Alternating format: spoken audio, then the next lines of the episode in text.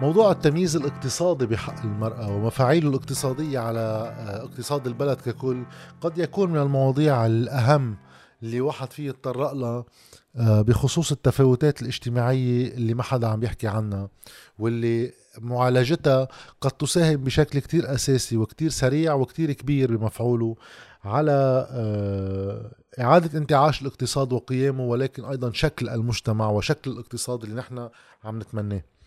في واحد يتطرق بالتمييز الاقتصادي لكتير نقط قانونية، مثل وضعية المرأة في القانون بالضمان الاجتماعي مثلا، فرصة الأمومة اللي معقول تاخدها ل10 أسابيع بوقت بتاخد 2/3 المتوسط المعاش اللي مفروض يعطى بشكل عام، وبعد 10 أشهر هي المرأة الحامل بتقدر تستفيد من هالضمان، بينما زوج الامرأة الحامل بيقدر يستفيد منه بعد 3 أشهر. شيء ما بفوت براس إنسان يعني.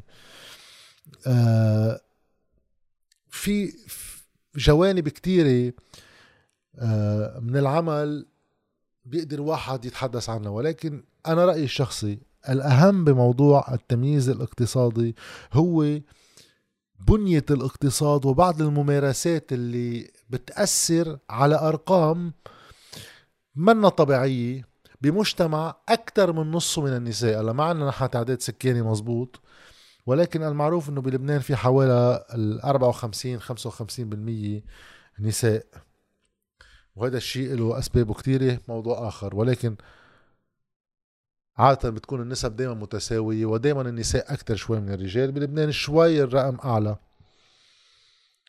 ولكن على الرغم من أنه النساء هن أكتر من نص المجتمع، وعلى الرغم من أنه النساء 44% منهم من حملة الشهادات العليا، بينما النسبة عند الرجال يعني 44 من النساء معهم شهادات عليا، والنسبة عند الرجال هي 35%، يعني النساء حملت شهادات عليا أكثر من الرجال. حتى للي بيتابع نتائج الامتحانات الرسمية بالجامعات بتصير أصعب تواحد يلاحقها، النساء دائما بيكونوا متفوقات أكثر من الرجال بالمدرسة، وعم نحكي مش دائما بالمطلق ولكن وسطيا. منلاقي انه نسبة النساء المشاركات بالقوى العاملة بلبنان 29%. هول الارقام ما بيزبطوا مع بعض، في اشكالية هون. اول اشكالية بهيدا الشيء التاني، في واحد يرجع قوانين الاحوال الشخصية الطائفية، حيث بداية تكريس اللامساواة بانعكاسها الاقتصادي ببلش من هون، لانه بقوانين الاحوال الشخصية الانفاق على الاسرة هو من واجب الرجل، الرجل مرتبط فيه الانفاق على الأسرة، وبالتالي هو المصدر الأول للدخل بالعائلة. الامرأة هي في موقع المعاون، علما أنه بالحياة الحقيقية في بعض الحالات بعد هيك يعني، بس بالحالات الحقيقية هذا الأمر يؤثر سلبا على حقوقها، خصوصا أنه هي بطلت هيك. يعني في كثير من الحالات، وربما اليوم بواقعنا أغلب الحالات الساحقة، مثل ما الرجل يعمل الامرأة تعمل، مع إشكاليات هلأ بنحكي عنها في عمل المرأة، بس هي تنفق على المنزل، أيام تنفق في شراء المنزل نفسه، وأيام تنفق على مصاريف البيت، وبتصرف على الأولاد. بالمقابل إذا صار في أي خصومة وأي طلاق تطلع هي وكأنها لا تنفق على شيء. القانون بيعتبر انه هذا الانفاق للرجل، فبيرجع البيت والحضانة وغيره افضلية كبرى للرجل باغلب يعني الاغلب الاعم من هيدي الحالات. فبيكون المرأة عم بتساهم بالانفاق، ولكن ساعات اللي بدنا فينا نستغني عنها من دون ما يطلع لها شيء. حتى واحد بده يكفي على جانب شوي ابعد المدى بتأثيره، اللي هو وقت نوصل للإرث. طيب اليوم وقتها يكون في عائلة أهل عندهم شيء بدهم يورثوه بعد الممات، بعد الوفاة، في يكون بس البيت أما عقار أما شيء من هالنوع، في يكون شيء أكتر، في شركة، في أموال بدها تتوزع. طيب إذا الامرأة دايما بدها تنطلق من واقع القوانين الأحوال الشخصية اللي بتشوفها دون الرجل، أقل منه بحقوقها، فبيتوزع لها بالورثة دايما أقل، يعني تما نقول إيامات ماشي بس لا دايما أقل. طيب إذا هي بقى تنطلق من واقع اقتصادي غير متساوي مع الرجل، كيف بدها تقدر ترجع بعدين بنموها الاقتصادي تلحق الرجل؟ إذا الرأسمال المنطلق فيه بيجي للرجل بحكم الورثة، يعني ما خصهم اثنيناتهم بالموضوع، حدا بيطلع له هالقد والتاني بيطلع له هالقد، كيف بدها ترجع تقدر تكون متساوي ويكون عندها متساوي بالحظوظ، يعني تترجع توصل لنمو بفرج الناس انه قادرة تعمل قد ما هو قادر يعمل، كل حدا بحسب كفاءته طبعا وبحسب قديش بيقدر يختار الأعمال. النظام سهل كمان انه يكون فيها دخل. فقوانين الأحوال الشخصية إذن من وضعية المرأة بالبيت لوضعية المرأة بالإنفاق لوضعية المرأة عند الطلاق وفيها تطلع بشي، ووضعية المرأة بالإرث بيأثر بمنطلقات الاقتصادية اللي بتقدر من خلالها تقلع مع الرجل على قدم مساواة أم لا، منلاقي أنه أكيد لا. ولكن هيدا المدخل بيخلنا على الشق التاني من الإشكالية اللي كنا عم نحكي عنها واللي ذكرتها شوي، اللي هو وضعية العمل المرأة وعلاقات العمل وعدم المساواة فيها بين الرجل والمرأة. الفكرة هي منطلقة انه بغض النظر عن واحد شو بيتمنى واي مجتمع بيحبه وشو ادوار الذكر والانثى فيه لهذا المجتمع اللي بيتمناه، بالنظر للمجتمع اللبناني كما هو، الهاجس الاساسي اللي بيحيط حوالى المرأة والعمل هو الاولاد. اول شيء لنظرة عند كتير من اللبنانيين انه المرأة هي اللي عليها الاهتمام الاولى بالولاد، اما لممارسة حتى للي ما عنده النظرة في تكافؤ عند الأهل اثنيناتهم بأنه يهتموا بالولاد، ولكن بحكم الأمر الواقع المرأة والرجل اثنيناتهم عندهم هيدا الواجب، بما أنه بالعمر بيكون بالأغلب الأعم مش دايما الرجل بيكون أكبر بكم سنة، ونتيجة أنه نحن بمجتمع ذكوري في بعض الوظائف تاريخيا في إمكانية للرجل يدخلها أسهل من المرأة، بصير المرأة عليها تقوم بالتضحيات أكثر من الرجل بوقت شغلها. فبنتيجة أنه وجود الأولاد وإحاطة المرأة فيهم أكثر من الرجل على القليل بالسنوات الأولى، بتصير موضوع الأمومة والأولاد عم تحكم، هي واحدة من العوامل اللي بتحكم شروط عمل المرأة. ليش عم بقول بتحكم شروط عمل المرأة بالمطلق؟ لأنه ببين معنا انه مش مزبوط رقم 29% هو معمم على الكل، لا في بعض القطاعات المرأة اكتر بكتير من الرجل تعمل. نحكي بالعدد من هالاعمال: تعليم، الادارات العامة بالدولة، المصارف، القضاء بشكل عام، وحتى المحامين. في تقدم عند المحامين ولكن بعد في حضور للرجال أكتر.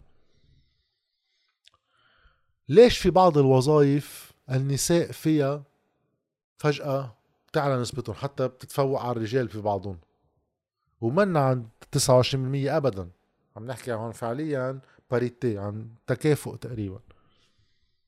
ببين انه السبب الأساسي انه هو الوظائف كلهم بدوام عمل محدد، وقت يكون في دوام عمل محدد وتحديدا إذا نزيد عليه فرص سنوية حرزانة مثل التعليم. أما القضاء عشان هيك بنلاقي كتير نساء قضاة، بتساعد الامرأة خصوصا بأول فترة بعد الإنجاب على خلق التوازن بين عمل وبين رعاية منزلية للولاد. نفس هالنسب تنحدر لما دون 29% وبعض الأحيان كتير وقت نروح على أنواع من العمل ما فيها هيدي اللكجري، هيدي الرفاهية تبع دوام كتير محدد للشغل. عم نحكي عن جزء أساسي من الأعمال اللي في إمكانية تتطور لتصير الامرأة بمنطقة قيادية بسوق العمل مش بمنطقة وظيفية بسوق العمل. يعني شغل على حسابه الواحد الامرأة بلبنان فجأة بينزل الرقم لمحل كتير واطي، لأنه هون ما في دوام. أنا بوصل بخلص بروح على البيت باخد الولد من المدرسة أما من الجردوري، بعمل أكل، بدرس، بهتم بالبيت غيره، بعدين بدي أرجع وصله على المدرسة تأرجع روح على الشغل. فالدوام بينظم حياة الامرأة بصورة بخليها تختار وظائف على وظائف أخرى، من دون ما نلغي بعض الجوانب الثقافية اللي حتى عند بعض النساء عندهم إياها، إنه بحبوا بعض القطاعات التقليدية شوي هيك في نظرة في قبول اجتماعي فيها للمرأة أكثر من أمور تانية. ما عم بلغي هذا الجانب، ولكن هذا ما بيفسر هالفرق الشاسع بمجتمع أبدا ما في أي ستيغما، ما في أي تعليمي سلبية اجتماعيا على عمل المرأة. نحن منا من هالنوع من المجتمعات، موجودين هون أنواع من المجتمعات إنه المرأة إذا بتشتغل عيب، أما إذا بتخرج من مناطق معينة عيب، أما إذا بتتصرف بأداء معين عيب. قد تكون موجودة ببعض المناطق بلبنان بصورة أقلية، ولكن بشكل عام بلبنان ما في هذه الصورة النمطية للمرأة، خصوصا بالسنوات الأخيرة وقت الوضع الاقتصادي صار عم بيحتم حتى على بعض المتحفظين إنه يقبلوا بمدخول تاني تقدروا يعيلوا عائلتهم. فإذا ما عنا هذه الإشكالية، ما بيكفي بس انه النظرة النمطية للمرأة تكون بتفسر ليش في قطاعات هالقد بيعلى فيها نسبة العمالة للامرأة وقطاعات تانية بتنزل هالقد. وتواحد عم يحكي عن هالارقام، عم نحكي عن 29%. المفاجئ فيها والخطر فيها انه هي نسبة تشابه وتقارب نسب عمالة المرأة ما قبل الحرب الأهلية بداية السبعينات، اللي كانت عند حوالي 25% من القوة العاملة النسائية. 25% من النساء بيشتغلوا، يعني عم نحكي بعد أكثر من 50 سنة يكون مع العالم كله وين عم يتطور والانفتاح الاقتصادي، الانفتاح بكمية وأنواع الوظائف اللي صار بدها جهد بدني أقل، يكون ما في أي تقدم ملحوظ بنسب عمالة المرأة. هيدي إشكالية، مش من المنطق اللبناني يكون تطوره بهيدا البطء بوقت العالم كله تطوره مختلف، تحديدا بالمجتمعات المنفتحة اجتماعيا واقتصاديا. كيف واحد بيعالج هيك إشكالية؟ هيك إشكالية ما بتتعالج بس بأنه أنا بقول أنه القصة بس ثقافية وبدنا نخلي المرأة تصير مشاركة عبر الأدفوكاسي وعبر الدعوة والتبشير بهذا الموضوع، لأن القصة منا قصة قناعة اجتماعية. حتى أكثر العائلات، يعني مش عم نحكي بشكل مطلق على الكل، ولكن حتى أكثر العائلات المحافظة بلبنان بطلت إشكالية أنه المرأة تتعلم وتشتغل وتكون بهذا الموضوع مثل حيلا الطرف بهالعائلة. أكيد بيبقى في إنه بعض العائلة بيقولوا هالوظائف مش للنساء وهالوظائف للنساء، موجود، بنعرف هذا الشيء موجود بالبلد، ولكن ما بيفسر هالرقم. السبب هو إنه في نظام غير مراعي لشروط اندماج الامرأة بسوق العمل كما يجب. وهيدا إذا بتتذكروا بالفيديو اللي حكيت فيه عن موضوع الكوتا، أحد العوامل اللي قد تساعد بأنه هيدا ينصير بالنقاش العام هو إذا في نساء أكتر بمجلس النواب ليناقشوا هيك مواضيع تحديدا. عن شو عم بحكي؟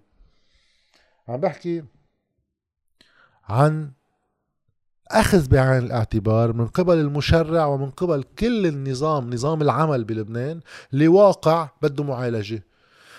علاقة الامرأة والأولاد وتربيتهم بالعمل، كيف بدنا نوائم بين هالحاجتين من دون ما تكون أكتر من طاقة الامرأة على التحمل فتضطر تضحي بوحدة من اثنين، أما على القليلة تعمل تضحية مش كاملة ولكن بنوعية الوظائف. أما الأعمال اللي معقول تقوم فيها عم تعمل تضحية فيها لتاخد نوعية بتقدر من خلالها هي تبقى عم تهتم بالولاد بنفس الوقت. فمنشوف تركز للمرأة في أنواع من العمل وغياب عن أنواع أخرى. كيف بيصير هذا الشيء؟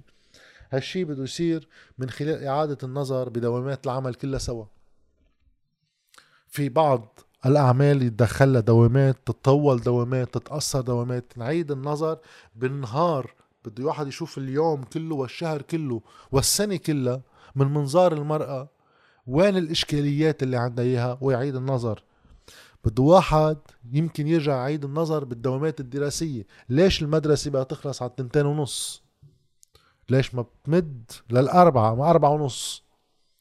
ليصير في إمكانية ويكون نهار، يعني رح يبقى الدرس هو ذاته بس بيصير نهار أريح وبتدخل داخل المنهج أمور يمكن ترفيهية أما دراسية حسب، ولكن ساعتها بيصير في إمكانيات أكبر للمرأة لتشتغل بوظائف أكتر، لأنه أوقاتها بالشغل بتصير مضبوطة أكتر. وإذا هذا الشيء بيخلص على الساعة 4 أو 4:30 في الرجل وقت يخلص شغله ياخد الولد ويرجع، بيصير في تقاسم أكتر. بده واحد يفكر بتنظيم الحضانات بلبنان، الجردوري بلبنان بحاجة لتنظيم، لأنه في بعض الأمور غير منطقية. جردوري بتاخد الولد بتسلمه على الساعة 2 مثل المدرسة، بوقت كل الوظائف بتبقى للساعة 5 أما 6 بعد الظهر. ففي حاجة يمكن يصير في تقسيم، ولكن هذا الشيء في له أكلاف ما بده واحد يحملهم للعيال. إذا الهدف هو إنتاج اقتصادي، إنتاجية اقتصادية أكبر، ما بدي يزيد الأعباء، فبده يصير في تدخل لحضانات رسمية أما لإدارة رسمية لبعض الحضانات، وتتوزع بشكل تتأمن إمكانيات للمرأة تتحرر بوقت إضافي بنهارها لأداء وظائف إضافية، مش وظائف إضافية ولكن أنواع من الأعمال إضافية على اللي هي عادة بتختارون. هون بصير الفكرة كلها بتوجيه العمالة على العمل النظامي بأوسع مروحة للنساء، ومن الإشكاليات الحمل نفسه. وقت المرأة تحبل في كتير هون بصير في إشكاليات ثقافية وتجارية بحتة غير محددة بقانون، إنه في بعض أرباب العمل إذا بيشوفوا امرأة حامل أصلا بيوظفوها، لأنه هلأ بدها توجع لنا راسنا وبدها تروح على البيت وتقعد تاخد فرصة أمومة وبدها ندفع 2/3 معاشها، فبيوظفوها. مشان هيك كمان منلاقي بالأرقام إنه نسب العمالة عند النساء المتخرجات حتى أكتر بمنيح من الرجال، وبتكون أرقامها واسعة كتير. كل ما نقرب على عمر 30 سنة وما فوق بلش تنزل نسب العمالة لتستقر عند رقم متدني. فإذا الزواج، الحمل والأولاد، الحمل بيقولوا الحبل والحمل، ثلاثتهم هولي عوامل أساسية بده واحد يتصرف منهم معهم منا. وهيدي من الأفكار اللي كتير لقيت نجاح، بدأت بالدول الاسكندنافية وعم تنتشر، واللي هي إنه فرصة الأمومة مع فرصة أبوة فيهم ما يكونوا بنفس الوقت. في أول 10 أشهر، أول كم شهر بيتقرر قديش، 3 4 5 شهرين، هيدي بيتقرر قديش أفضل وقت. بيرجع من بعدها بصير في فرصة للأب أيضاً تيقعد مع العائلة. أول شيء لأسباب تربوية، لأنه الولد بحاجة للأم وبحاجة للأب بحضور عاطفي، بحضور يومي، مش بأنه بعد الشغل منغنجه شوي للبيبي قبل ما ينام نص ساعة. بالمنطق التربوي هي حاجة، والمنطق الوظيفي هي حاجة، لأنه وقت المرأة تنقطع عن عملها فترة، في دول فيها تكون سنة تنقطع عن العمل، بيعتبروا انه الحاجة لهالسنة تبقى مع ابنها هي حاجة، ولكن بنفس الوقت عم تتراجع بالكاريير تبعها بمستواها الوظيفي، لانه غيرها اللي عم بينافسوها على هالوظيفة نفسها بهيدا الشغل هن عم يشتغلوا بهيدي السنة وعم بيراكموا كفاءة بوقت هي قاعدة ببيتها، وقت رح ترجع على الشغل رح يكونوا سبقوها. تيخلقوا توازن بين الكل، بيقسموا هيدي المدة، حتى إذا بدها تكون سنة بتروح 6 أشهر، بيجي جوزة 6 أشهر، بترجع هي بتروح 6 أشهر، بيجي على العكس بالعكس، تما تنقطع انقطاعات طويلة عن أماكن العمل، وبالتنافسية يتراجع موقعها بسبب الأمومة وبسبب الحبل. كلها أفكار بس لتاخدنا على فكرة أساسية، بمجرد اندماج المرأة بالاقتصاد بنكون عم نحقق نمو لحجم الاقتصاد، لأنه كل اقتصاد كل ما تزيد القوة العاملة فيه كل ما تزيد انتاجيته، كل ما تقل القوة العاملة فيه أما تقل انتاجية القوة العاملة فيه، بسبب أنه بدي نص دوام أما بدي أشكال معينة من الشغل، بتقل انتاجية الاقتصاد العام، فبقل مدخول الاقتصاد العام، فبقل مستوى العيش عند كل المجتمع. ففي فرصة قدام العيون موجودة، انه حجم العمالة عند النساء في روح دوبل، في يتضاعف. هالقد في فرصة قدامنا لازم نستغلها. اكيد ولا حزب بلبنان معه فكرة ولا واحد حاطط، وهي اشكاليتنا اساسا ما بتصور قديش في احزاب بتطلع بالاقتصاد اما بالمجتمع المنطق ذكور واناث، ما بشوفوا الا موارنه وسنه وشيعه ودروز. هيدا بخلي يصير في امكانيه وفرصه للاقتصاد ينمى، ونحن ببلد بازمه اقتصاديه عم ننبش على اي قرن بنقدر نزيد فيها انتاجيه اقتصادنا. فكيف اذا نحن بازمه مثل الازمه اللي عم نمرق فيها، حاجه العمل للمراه لم تعد بس لرفاهيه المجتمع وزياده نموه، بل هي حاجه للسرفايفل، للحياه اليوميه واستمرارها للناس. وقت المداخيل هالقد انهارت بفعل الانهيار، انهيار سعر الصرف، لازم نكون بهالوقت نحن وبأسرع وقت ممكن عم نعد العدة لنقدر نحضر إمكانية أكبر للإمرأة لتقدر تشتغل أنواع أكتر من العمل، لتقدر هالعيال تدخل مدخول أكبر وتبقى قادرة تستمر بهيك ظرف. بيستفيد العيال على الصعيد الفردي وبيستفيد الاقتصاد على الصعيد الكلي. كيف إذا منزيد عليها إشكالية إضافية بعد اللي هي إشكالية الهجرة، اللي للأسباب الثقافية وغيره ايه بتطول يمكن الشباب أكتر شوي صغيرة من النساء.